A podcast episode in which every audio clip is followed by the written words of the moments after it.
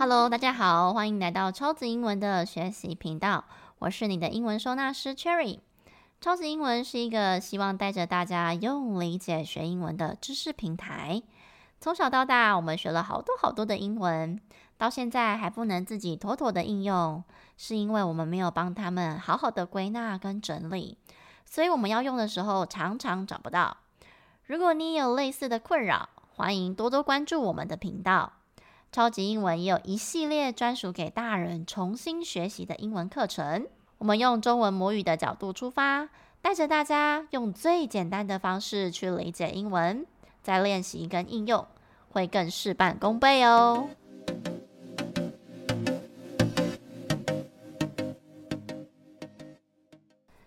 今天要来跟大家介绍很多人常常搞不清楚的过去完成式。很多同学啊，都会以为说，过去完成式不就是要用在过去已经完成的事情吗？听起来好像蛮合理的齁，但实际上是这个样子吗？我们回头想一下哦，过去完成的事情不是应该要用过去式吗？不然过去式要干嘛？比如说，我昨天写完作业了。不是就直接用过去式来表达吗？像这一句，我昨天写完作业了，英文应该是 I finished my homework yesterday。有没有发现我用过去式就可以了啊？根本不需要用到过去完成式。诶，你听完有没有瞬间清醒了？没错，杀鸡焉用牛刀。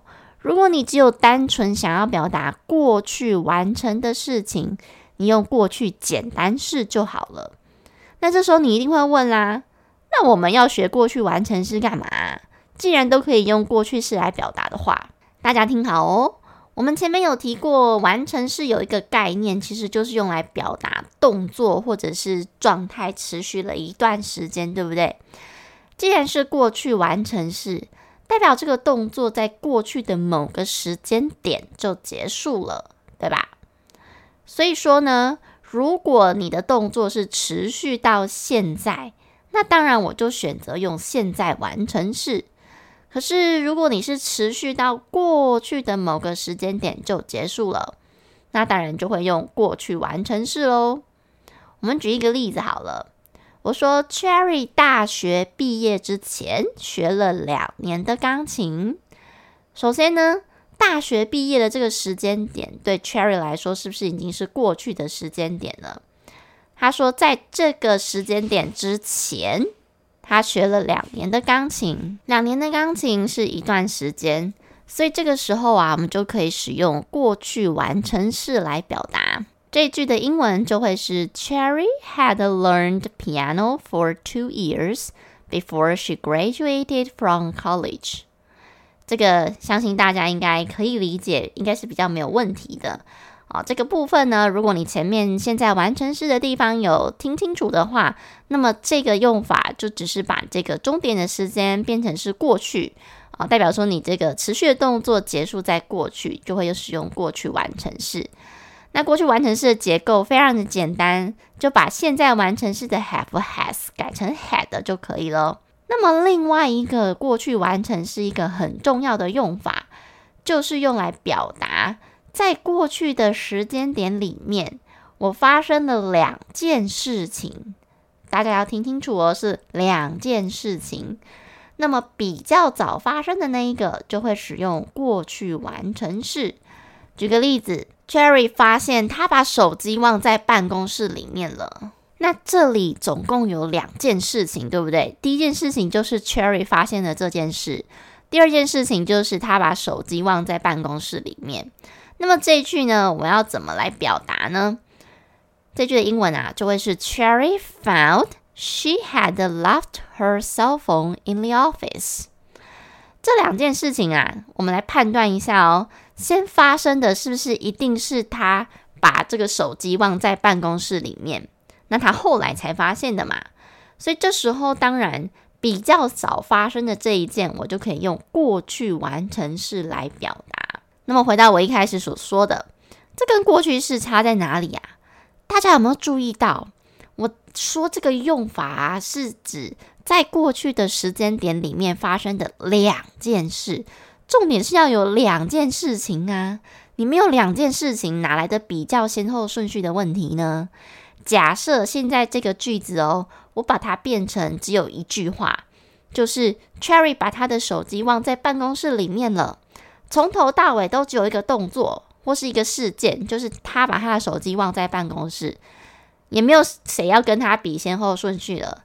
这个时候呢，这句话就可以单纯的用过去式来表达就好，因为没有第二件事情来跟他比较先后顺序的嘛。好，所以我就可以单纯的用 Cherry left her cell phone in the office，用这么简单的方式来表达就可以了。好，所以如果说只有一件事情发生在过去里面，没有什么比较先后顺序的问题，那么我们用最简单的过去简单式就可以了哦。这样大家能够转得过来吗？因为我发现呢、啊，可能是因为它这个时态的名字叫过去完成式，所以大家每次只要讲到诶过去完成的事情，好像自然而然就会呃学了过去完成式之后，什么都想要用过去完成式来表达。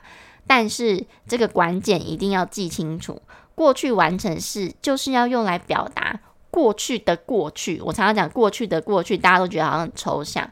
其实就是两件事情啊，比过去更早发生的那一件，我就用过去完成式。所以啊，其实我们只要搞清楚每个时态的核心观念，再加上自己本人，你也要很清楚你到底想表达的意思是什么，我们再去套用英文的时态，就会非常清楚了。那我们来讲一下这个过去完成式的句型变化会是什么？如果是以今天举的例子。Cherry had learned piano for two years before she graduated from college。我们都知道这完成式的 have has had，这这是助动词嘛，所以我们的句型变化也要以他们为主哦。什么叫以他们为主？就是你否定句就在他们的后面加上 not，那疑问句呢，就把这个助动词调去前面，就这样子，非常的 easy。所以像刚刚那一句否定句，我说。诶，他在大学毕业之前没有学钢琴，学了两年。那你就直接把 Cherry had not learned piano for two years before she graduated from college，这样就可以了。那如果你要把它变问句，当然也没问题喽。那问句的中文就会是 Cherry 在他大学毕业之前有学了两年的钢琴吗？哦，中文的问句其实很简单，加上个吗就可以了。那英文也很简单，把这个 had 调去前面就没问题啦。那就会是 Had Cherry learned piano for two years before she graduated from college？也是因为呃这个完成式的 have has had 可以这样子去做变化，所以很多同学都会把它跟这个它当一般动词的时候搞混。好，如果他今天是讲拥有啊、举办啊，或者是叫啊这些，它是一般动词的话。就不可以这样使用哦，你还是要用呃 do 的 did 或者是 will，看你要用什么时态来去帮忙它，它就不可以直接造问句跟否定句。那这个部分呢，如果你有点忘记的话，就可以往前面复习一下。